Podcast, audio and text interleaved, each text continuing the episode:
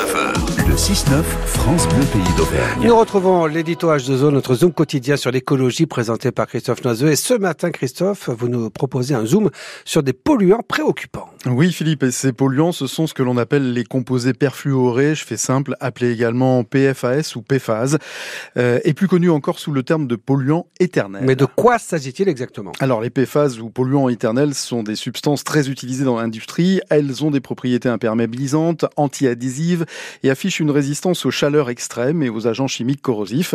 Pour ces raisons, les PFAS sont présents partout dans notre environnement et dans de nombreux produits de consommation courante comme les textiles, les ustensiles de cuisine, ou encore des produits cosmétiques, pour ne citer que ces exemples. Ils sont présents sous forme de gaz, de poudre, de plastique ou encore de résine, omniprésents dans notre quotidien et dans de nombreux objets du quotidien, mais aussi dans les pesticides utilisés dans l'agriculture. Des associations et des citoyens se mobilisent pour limiter la présence de ces polluants. Oui, et c'est le cas en particulier de l'association Génération Future qui vient de déposer trois plaintes pour pollution des eaux et atteinte à l'environnement aquatique. Ces plaintes concernent les régions des Hauts-de-France, Bourgogne-Franche-Comté et Pays de la Loire.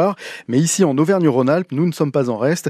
Et ce sont 37 personnes et 10 associations et syndicats qui viennent de déposer un référé pénal environnemental au tribunal de Lyon à l'encontre de la société Arkema, un des acteurs majeurs des matériaux de spécialité. Cette procédure d'urgence inédite en France, déposée le 25 mai dernier, vise à limiter des rejets de polluants éternels dans l'eau.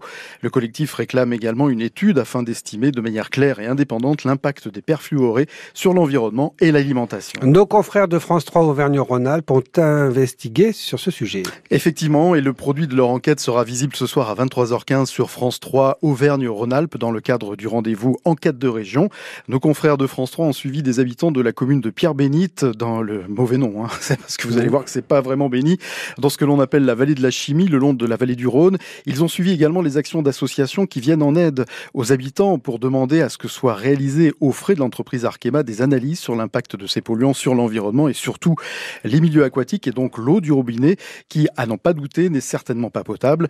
L'enquête donne aussi la parole à d'anciens salariés d'entreprises utilisant des polluants éternels, salariés qui affichent des taux de polluants importants dans leur sang et développent pour certains des pathologies graves. Nous en avons probablement dans notre sang, vous et moi, Philippe, sans le savoir, les PFAS étant présents partout. Ça me met la rage, quoi. J'ai même pas la quarantaine. Je commence déjà avec des troubles de santé assez importants. J'ai peur de la suite, clairement. Parce que moi, quand j'ai été exposé à ce produit-là à l'époque, euh, je ne le savais pas. Il n'y avait personne, c'était pas connu. Et, là, maintenant, de voir justement quels ont été les effets de ces produits, enfin, selon moi, bien sûr, ça n'engage que moi, mais euh, de voir justement les effets de ces produits, j'aurais peut-être pas risqué ma vie pour, euh, pour 2000 euros par mois. Enquête de région polluant éternel, un poison en héritage, une enquête de France 3 Auvergne-Rhône-Alpes à découvrir ce soir 23h15 et déjà disponible sur la plateforme France.tv. Merci Christophe et à demain bien entendu. À demain.